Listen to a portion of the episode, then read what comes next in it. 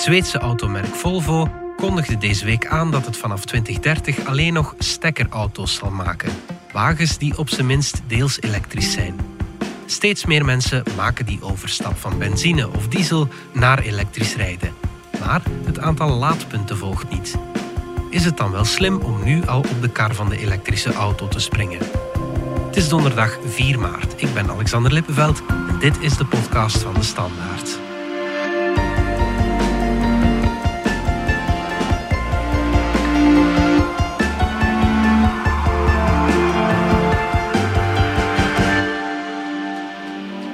Ik ben Frans de Kok. Ik heb momenteel een dieselwagen van 15 jaar oud. En ik overweeg om een eh, elektrische wagen aan te kopen. Maar het probleem op dit moment is dat wij in het segment dat wij willen, de, de middenklasse, de iets hogere middenklasse, zijn er heel weinig elektrische wagens beschikbaar. En wij willen dan ook een, een klein SUV'ken. Je hebt wagens beschikbaar, maar in de hogere klasse, 70, 80.000 euro, dat is al veel geld. Uh, wat dat wij graag nog een beetje zouden wachten, omdat er meer modellen misschien zouden komen. Een tweede reden is dat wij nog wat, gaat de regering doen? Uh, gaan er voldoende laadpalen komen? Men heeft dat nu beloofd, maar gaat dat effectief komen? Wat met ondersteuningsmaatregelen? Misschien komen er ondersteuningsmaatregelen. En een derde reden is, wat ik toch een beetje wacht, is dat ik graag zou hebben dat mijn uh, batterij van mijn wagen ook zo dienst doen als thuisbatterij. Dat bestaat, in Japan is dat al. Dus heeft men dan een aantal wagens, denk Toyota heeft zo'n wagen en, en, en een oplaadpaal, waar dat je je batterij van je wagen kunt gebruiken als thuisbatterij, als je ze niet gebruikt. Dus dat zou perfect zijn natuurlijk. Dat was Frans de Kok en net zoals veel mensen twijfelt hij over een overstap naar een elektrische wagen. Corneel Delbeke van onze economieredactie. Jij onderzocht voor de reeks 2030 is nu hoe we de CO2-uitstoot van transport kunnen doen dalen om de Europese klimaatdoelstellingen te halen. Hoeveel Belgen rijden er vandaag al elektrisch? De laatste tien jaar zijn er ongeveer 36.000 elektrische, volledig elektrische wagens ingeschreven. Mm -hmm. En van de 430.000 personenwagens die vorig jaar werden verkocht, was ongeveer 3,4% volledig elektrisch. Ja, dat is niet heel veel. Dat is niet heel veel, maar wel een verdubbeling, of zelfs een ruime verdubbeling ten opzichte van het jaar voordien. Okay. Dus 2020 was wel een beetje een scharnierjaar wat dat betreft. Dat 2020 een scharnierjaar is, dat merkt ook Robin Roggeman, autoverkoper bij Groep Toen in Aalst. Als we kijken naar zuiver elektrische voertuigen, zien we dat we ja, toch een stijging van, van een verdubbeling eigenlijk in de cijfers ten opzichte van vorig jaar in het aandeel binnen Volkswagen. Hadden we een 1,5% aandeel elektrisch, nu zitten we al op 3. Als we daar ook kijken naar de hybrides, daar zitten we eigenlijk vroeger ook 1,5, 2 procent, gaan we nu al naar 6, 6,5 procent. Dus hier ook een hele sterke toename. Ik rij momenteel met een hybride wagen, maar eigenlijk rijd ik gans de week elektrisch. Ik kan hier dan laden op het werk. Met die uh, hybride kan ik een 50, 60 kilometer elektrisch rijden. Gewoon hier in de stad een beetje verder, dus ik kan eigenlijk perfect elektrisch rijden. In het weekend heb ik dan de verbrandingsplaats een keer wat verder gaan. Dus dat is wel leuk maar zuiver elektrisch, dat is de toekomst. Gevoel dat. Ik heb zo altijd het gevoel dat je zo aan de vooravond staat van die grote doorbraak. Corneel, zijn het vooral particulieren die elektrische wagens kopen? Het zijn momenteel vooral bedrijfswagens mm. waarin dat er snel nieuwe elektrische modellen bij komen. En dat komt natuurlijk ook omdat de kostprijs nog altijd een belangrijke drempel is. En bij bedrijfswagens geldt die natuurlijk iets minder. Mm. De coronacrisis die heeft op bijna alles een impact gehad. Was dat ook zo op de verkoop van elektrische wagens? Ja, zeker. Ten eerste is het totale wagenpark of de totale verkoop van wagens is, uh, geslonken. Maar de coronacrisis had eigenlijk amper impact op de verkoop van elektrische wagens. Okay. En dan vooral naar het einde van het jaar toe uh, was bijna 1 op de 10 had een stekker. Dat wil zeggen dat ze ofwel volledig op batterijen reden of um, een plug-in hybride waren. Ja. Dus de coronacrisis heeft ervoor gezorgd dat uh, verschillende overheden, zoals in Duitsland of in Frankrijk, dat zij middelen hebben uitgetrokken om de economie te stimuleren. En een van die stimuleringspakketten was voor de auto-industrie. Ja. Maar daar hebben ze gebruik van gemaakt om die te koppelen aan bepaalde groene voorwaarden. Mhm. En zo komt het dat bijvoorbeeld in Duitsland en Frankrijk eh, belangrijke premies werden uitgereikt voor mensen die elektrische wagens kochten. Ja, dus de coronacrisis heeft uh, er wel mee voor gezorgd dat 2020 zo'n goed jaar was voor elektrisch rijden. Ja, dat is een deel van de verklaring, maar misschien nog een belangrijkere verklaring is de strengere Europese emissienormen. Mhm. En die hebben autoconstructeurs ertoe aangezet om meer elektrische modellen op de markt te brengen. Mhm. En daardoor heeft de consument natuurlijk ook meer keuze. En die variatie zorgt ervoor dat er ook wat goedkopere modellen op de markt komen. En zo is die belangrijkste drempel, de kostprijs, wordt die stilaan omlaag gehaald. En is er vandaag nog een reden als je budget hebt om nog een wagen op benzine of op diesel te kopen? Er blijven af en toe toch verhalen opduiken van uh, problemen met de software. De omschakeling loopt nog niet overal even vlot. En er is natuurlijk ook het uh, ongemak met laadpalen die niet altijd beschikbaar zijn of die te weinig beschikbaar zijn.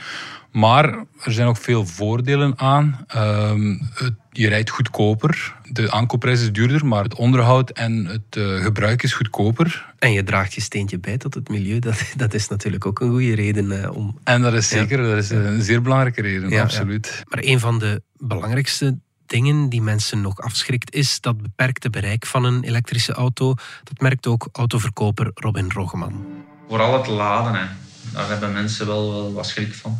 Er zijn altijd mensen die zeggen van ja, ik ga twee, drie, vier reizen doen per jaar. Dat is soms wel een beetje een probleem. Andere mensen, en dat is ook wel nog een, een, een geval, stel dat je in een rijwoning woont, waar ga je een auto laden als je zegt van ja, ik parkeer mij in de straat. Je hebt geen oprit, je hebt geen garage, of je hebt een garage, maar geen elektriciteit in die garage. Ja, dan is het soms ook niet evident om te gaan laden. Publieke laadpunten, die zijn er wel, dat komt meer en meer, maar het is niet dat ze op elke hoek van straat staan. Als je naar een benzine- of dieselmotor kijkt, je tank is leeg, je doet vol.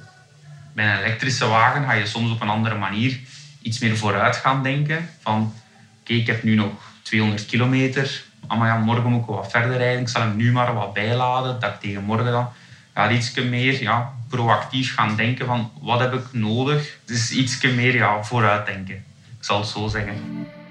Corneel, wanneer zal een elektrische auto qua bereik die brandstofmotor kunnen evenaren? Ja, de, die batterijen die worden ieder jaar zo'n 6 à 7 procent beter. En die worden ook goedkoper. En stapsgewijs komt dat dichterbij. Maar om echt de brandstofmotor te benaderen, dan denk ik dat we toch naar een nieuwe generatie batterijen moeten kijken. De zogenaamde vaste stofbatterijen. En daarmee zou een rijbereik van 700 kilometer wel mogelijk zijn. If we want zero emission mobility to become a real option for all Europeans, we will also need to have a vast network of charging points and refueling stations across all EU countries, coupled with economically sustainable incentives. Dat was Michael Manley, de voorzitter van ASEA, koepel van Europese autofabrikanten. Zij vinden dat de toekomst van de elektrische auto ja, gehypothekeerd wordt omdat er te weinig laadpalen zijn. Hoeveel meer laadpalen moeten er dan komen, Corneel? Ja, om de elektrische wagens helemaal te doen doorbreken, zouden er ongeveer 13 keer meer laadpunten nodig zijn dan vandaag. Oké, okay, dat is heel veel. Europa ja. is zich daar heel bewust van um, en die hebben daar een actieplan voor. Uh, en zij willen tegen 2030, uh, dus binnen 10 jaar, willen ze ongeveer 3 miljoen openbare laadpunten installeren. Ja. Natuurlijk zijn er ook veel mensen die liever thuis of op het werk gaan laden. Ja. Maar inderdaad, die publieke laadpalen zijn wel nodig voor mensen die dat thuis niet kunnen. En zal dat dan voldoende zijn? Ja, ASEA vindt dat het Europese plan nog te weinig concreet is. En ze willen een geharmoniseerde aanpak van Europa met heel duidelijke en afgeleide doelstellingen voor iedere lidstaat. Mhm. Want, zo zeggen zij, er is een groot contrast met de autobouwers, die wel heel duidelijke doelstellingen krijgen. Ja. Terwijl de overheid en de ontwikkeling van publieke laadpalen ja, iets minder strikt is. Ja, oké. ja. Maar de Europese Unie wil dat uh, plan in de zomer uh, herbekijken. Ja. En hoe groot is de inhaalbeweging die wij moeten maken in ons land? Volgens ASEA Ehm, maar ook volgens consumentenorganisaties en de Milieu-NGO Transport and Environment zouden er in 2024 bijna 38.000 laadpunten moeten zijn in België. Mhm. En meer dan 114.000 aan het einde van dit decennium. Mhm. Maar momenteel staan er nog maar ongeveer 5000 publieke laadpunten, waarvan het leeuwendeel in Vlaanderen staat. Oké. En ja, Wallonië en Brussel die lopen daar wel achter. Mhm. Natuurlijk, in Brussel bijvoorbeeld, het is een stad. Um, en Brussel voert nu al een paar jaar een beleid om de auto toch een beetje te weren vanuit de stad. Mhm. En dan is de vraag, ja, wil je dan ook wel die elektrische wagen aantrekken? Mhm. Dat kan een reden zijn waarom dat ze iets trager schakelen momenteel. Ja, ja, ja. Is dat mogelijk? Van 5000 naar 38.000 in, uh, in drie jaar tijd? Wel, uh, Vlaams minister van Mobiliteit, uh, Lydia Peters, die wil wel uh, zeker in Vlaanderen een tandje bijzetten. Um, en zij heeft nu aangekondigd dat er de volgende jaren toch 30.000 publieke laadpunten bijkomen in Vlaanderen alleen al. Nu worden vaak hybride gekocht waarvan men dan zegt van ja, wordt die dan ook wel voldoende elektrisch gebruikt? Nu, als we naar volledig elektrische wagens willen gaan, dan moet men ook de zekerheid hebben dat men nergens stilvalt. En dat men dus uh, ook ruim op ruim voldoende plaatsen kan laden en ook dat snel laden. Vandaar dat we daar eigenlijk uh, mee bezig zijn met een uh, volledige visienota. Daar zijn we de laatste hand aan het leggen. Een visienota over de laadinfrastructuur, die sowieso dan hopelijk ook een antwoord kan bieden op alle uitdagingen waar we de komende jaren uh, mee geconfronteerd zullen worden.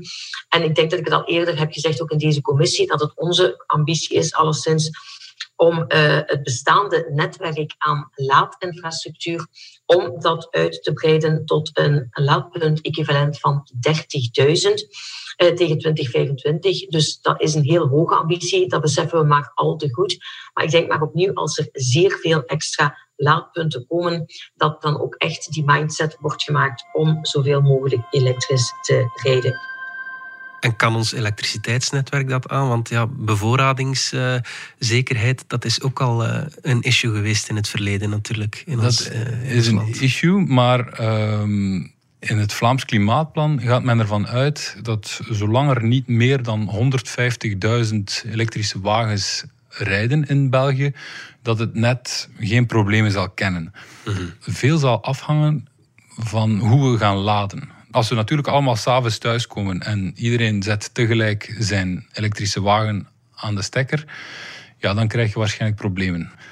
Als we slim laden, als we dat slim aanpakken en als we het laden kunnen spreiden en dat ergens automatiseren, misschien met kunstmatige intelligentie, mm -hmm. die zorgt dat het opladen begint als er veel stroom is op dat moment, dan kan dat wel opgerokken worden. En dan kunnen we zeker nog, komen we zeker de volgende jaren niet in de problemen. We zijn terug na de reclame. Niets is, alles wordt. Dat hadden de Grieken 2500 jaar geleden al begrepen. En dat is nog altijd zo. Vandaag wellicht meer dan ooit. Maar hoe vind je je weg in een wereld die almaar sneller verandert? Kennis is het beste kompas, weten we bij BNP Paribas Fortis. En kennis hebben we en delen we graag. Dat doen we ook in de podcast Stand van Zaken. Noorwegen staat wereldwijd het verst als het gaat om elektrisch rijden. Hoe gewoon is dat daar? Vorig jaar waren meer dan de helft van de nieuw verkochte wagens waren elektrisch. Okay. Um, en dat is eigenlijk een wereldprimeur. Dat is nog in geen enkel land op jaarbasis gebeurd. En tegen in december was dat zelf ongeveer drie op vier nieuwe wagens die elektrisch reden. Mm -hmm. En als het gaat over laadpalen, dan is het opvallend. Uh, Noorwegen heeft nu één publieke toegankelijke laadpaal per 336 inwoners. Mm -hmm. En als je dat vergelijkt met Vlaanderen, dat is hier 1 per 1550 ongeveer. Ja, okay. Het klinkt natuurlijk indrukwekkend dat er in Noorwegen meer elektrische wagens dan diesels en benzine samen worden verkocht. Maar daarbij moet je zeggen dat er eigenlijk nog altijd maar 12% van het totale wagenpark volledig elektrisch rijdt. Mm -hmm. Dat zijn ongeveer 320.000 auto's. Als je dat vergelijkt met België, die een dubbel zo groot wagenpark heeft, dan ja, hebben wij er ongeveer 10 keer minder. Ja. In mijn hoofd contrasteert dat wat Corneel. Noorwegen, dat is een uitgestrekt land met bergpassen, met fjorden. Dat is daar gigantisch koud en batterijen doen het toch niet goed in de koude, dacht ik. Hoe, hoe komt het dat, dat dat in Noorwegen zo doorbreekt?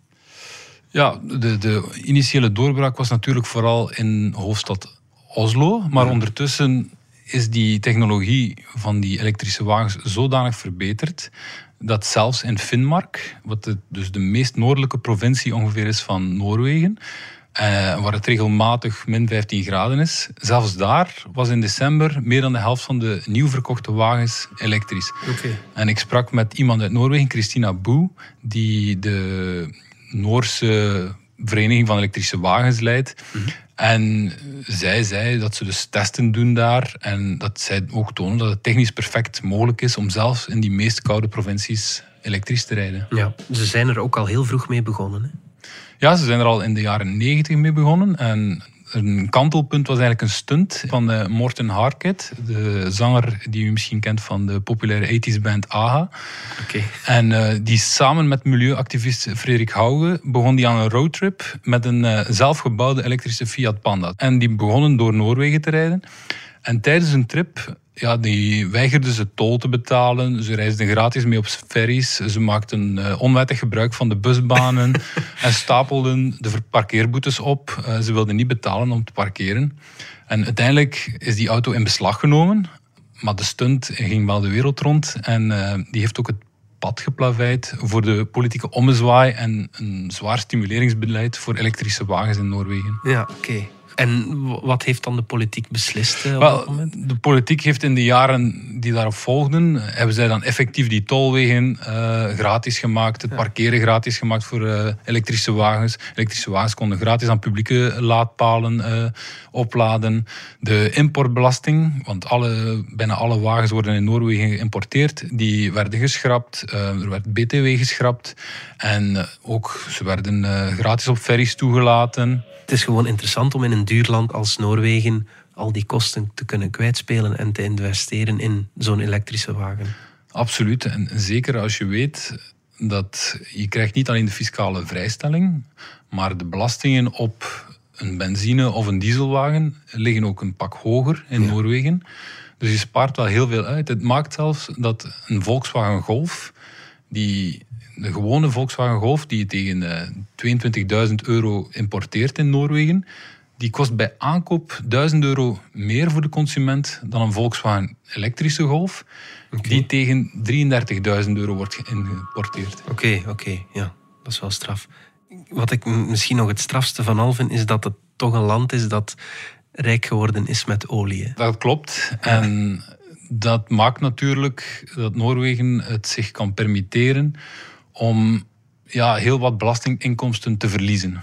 Ja. Als je spreekt met bijvoorbeeld die Christina Boe, zij wil er toch op hameren dat uh, Noorwegen geen stimuleringsbeleid met premies voert, maar louter met fiscale vrijstellingen enerzijds en anderzijds ook door echt te belasten wat ze niet willen, namelijk de verbrandingsmotor, uh, diesels, benzines. -hmm. Waardoor dat Noorwegen nog altijd veel belastingen uit transport haalt. Mm. Um, zelfs iets meer dan België, ondanks het feit dat het wagenpark kleiner is. Mm. Daartegenover staat dat ze ondertussen, doordat iedereen elektrisch gaat rijden, wel meer dan een miljard euro aan accijnzen verliezen. Ja. En dat kunnen ze natuurlijk opvangen, omdat ze zelfs vorig jaar nog meer dan 8 miljard euro uit olieinkomsten hebben kunnen halen. Ja, ons land heeft dat niet natuurlijk, olieinkomsten, om, uh, om dat te compenseren. Wat kunnen wij leren van de Noren? Ja, wij hebben geen olieinkomsten. Wij kunnen wel fiscaal stimuleren via de salariswagen. Want daar gaat jaarlijks toch ook meer dan 2 miljard euro vrijstellingen naartoe. Dus dat kunnen we gebruiken als hefboom om inderdaad het wagenpark te elektrificeren. Anderzijds kunnen we leren dat er ook veel andere stimuleringsmiddelen helpen. Um, het, zijn, het, zijn, soms kleine zaken, zoals inderdaad ja, um, parking die wordt voorzien of, of, die busbanen gebruiken. En wat we vooral kunnen leren is dat, ja, dat de technologie echt wel ver staat momenteel. En dat het allemaal mogelijk is op dit moment ook. Noorwegen is een groot laboratorium dat duidelijk toont dat op grote schaal elektrisch rijden steeds meer mogelijkheden geeft en dat het ook ja, haalbaar is. Ehm, bovendien, ja, je hebt niet altijd zoveel fiscale stimulansen meer nodig, want de, het commerciële kantelpunt tussen de duurdere elektrische wagen en de nog goedkopere brandstofmotor, ja, dat komt langzaam dichterbij. Dus die stimuleringsacties die je nodig hebt om die prijs gelijk te trekken, die worden steeds kleiner. Is het milieu en het klimaat gered als iedereen elektrisch rijdt? Wel, je hebt natuurlijk minder CO2-uitstoot. En ook lokaal zijn er minder, eh, is er minder luchtvervuiling door elektrisch te rijden.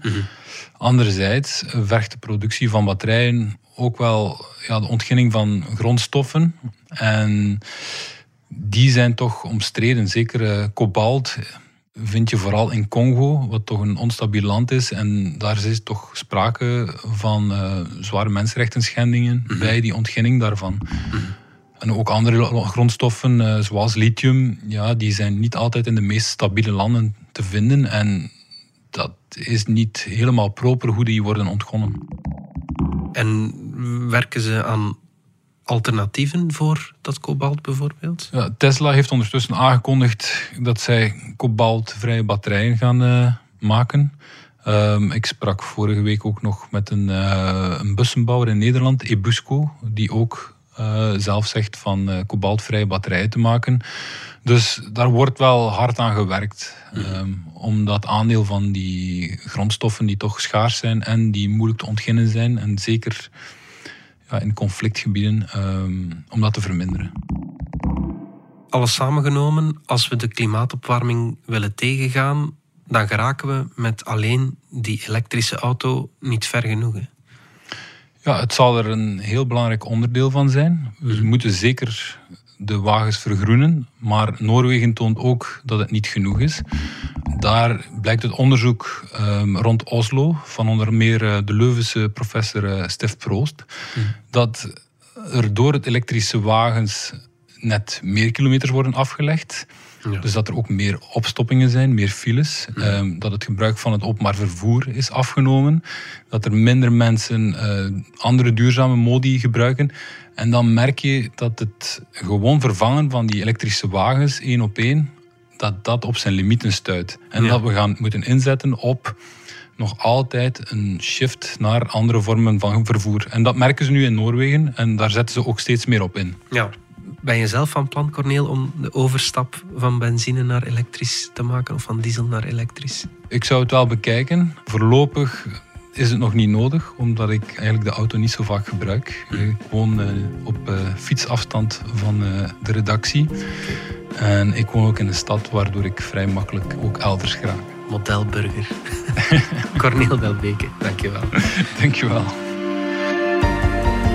Dit was de podcast van De Standaard. Bedankt voor het luisteren. Reageren kan via podcast.standaard.be. Alle credits vind je op standaard.be-podcast. Morgen zijn we opnieuw.